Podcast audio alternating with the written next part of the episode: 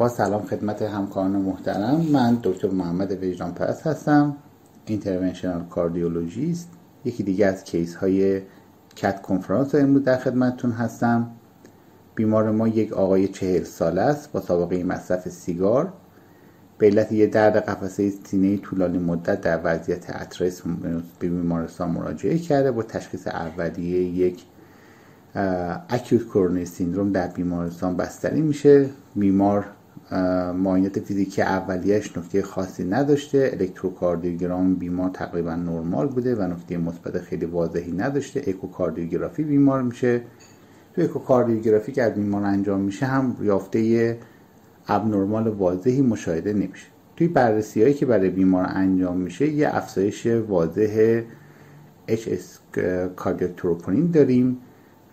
و بیمار با توجه به که high sensitive cardiac troponin بیمار بالا بوده با تشخیص non-ST elevation acute coronary syndrome در بیمارستان بستری میشه و آنژیوگرافی برای بیمار انجام میشه. خب با توجه اینکه بیماری با تشخیص non-ST acute coronary syndrome الان ما داریم آنژیوگرافی برای بیمار انجام میشه و در آنژیوگرافی که برای بیمار انجام میشه در سیستم چپ در نگاه کلی اون چیزی که ما می‌بینیم یک non-obstructive CAD هستش و هیچ گونه تنگی واضحی ما در عروق کرونر مشاهده نمی کنیم اما وقتی با detail بیشتری میایم سیستم چپ رو نگاه می‌کنیم در LCX خب واقعا هیچ نکته مثبت خاصی وجود نداره. یا LCX کاملا نرمال داریم اما در LAD در قسمت proximal mild ectasia یی داریم و dye staining یا endothelium در زمان تخلیه dye رو می‌بینیم که نشون دهنده علامت و نشون دهنده و علامتی است بر اینکه این بیمار endothelial dysfunction داره. یکم میایم پایینتر می‌بینیم در ناحیه mid part muscle bridge داریم و نهایتا در نمای کلی دیده میشه که LAD اندکی slow flow هستش.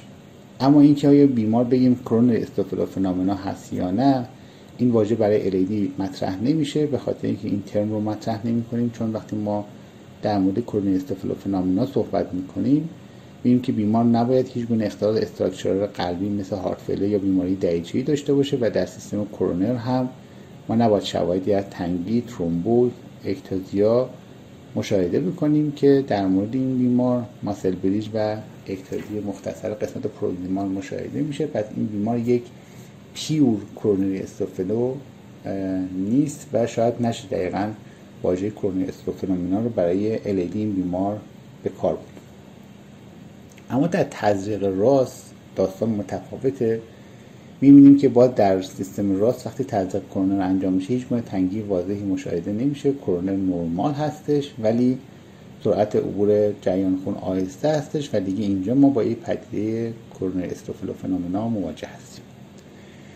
خب به طور خلاصه ما یک بیماری داریم با تشخیص non-ST elevation acute coronary syndrome non-obstructive CAD mild ectasia and muscle bridge in LAD و coronary slow flow phenomenon در RCA خب همینطور که همه همکاران می‌دونن خود slow flow می‌تونه باعث acute coronary syndrome هم non-ST و هم ST elevation MI بشه. پس دور از ذهن نیست که این بیمار تروپونینش افزایش یافته بوده و با at rest chest pain مراجعه کرده. بعد از این تشخیص حالا سوال بعد اینه که در مورد درمان دارویی این بیمار که می‌خواد از بیمارستان مرخص بشه چه approach ی داشته باشیم؟ خب بیمار stenting نشده اما acute coronary syndrome هست و DAPT باید بگیره. dual anti therapy ما به چه صورت باشه؟ بین prasugrel ticagrelor و کلوپیدگرور کدومی که رو انتخاب کنیم؟ قطعا prasugrel رو انتخاب نمی کنیم چون بیمار stenting نشده و در این بیماران کلاس سه خواهد اما بین ticagrelor و کلوپیدگرور کدومی که از این دو تا رو انتخاب بکنیم؟ بر اساس guideline باز هم ticagrelor نسبت به prasugrel در بیمارانی که در نسبت به کلوپیدگرور در بیمارانی که کاندید درمان medical هستن اولویت داره. و شاید یکی از برتری های ticagrelor نسبت به prasugrel در dual antiplatelet therapy همینجا هست بیماران non-ST کاندید درمان medical. پس dual antiplatelet بیمار میشه شامل آسپرین ticagrelor آیا بیمار statin therapy با چه دوزی انجام میشه اینجا هم قطعا high dose خواهد بود به خاطر اینکه بیمار در setting acute coronary syndrome بوده به خاطر اینکه بیمار coronary slow flow هست و استاتین ها نشون داده شده که می‌تونه در بهبود endothelial dysfunction در بیماران coronary slow flow نقش مثبتی داشته باشه. داروهای anti-ischemic در این بیمار به چه صورت؟ beta blocker ها جزو پایه های درمان خواهند بود در این بیماران هم اما ترجیحاً beta blocker هایی که خواص alpha blocker ی داره در مطالعات در بیماران slow flow نشون داده شده که beta blocker هایی با خواص alpha blocker ی نسبت به بقیه beta blocker ها در کنترل symptom های بیماران slow flow بسیار مفید بوده. اما بقیه داروهای anti مثل نیترات ها مثل calcium channel blocker ها به چه صورت خواهند بود؟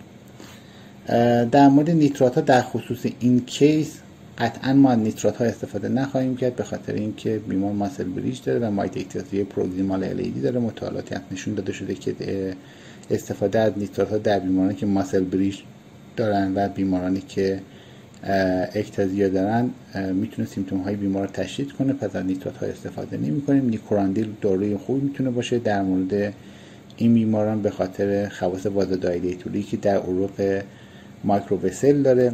ranolazine می‌تونه انتخاب خوبی باشه برای این بیماران.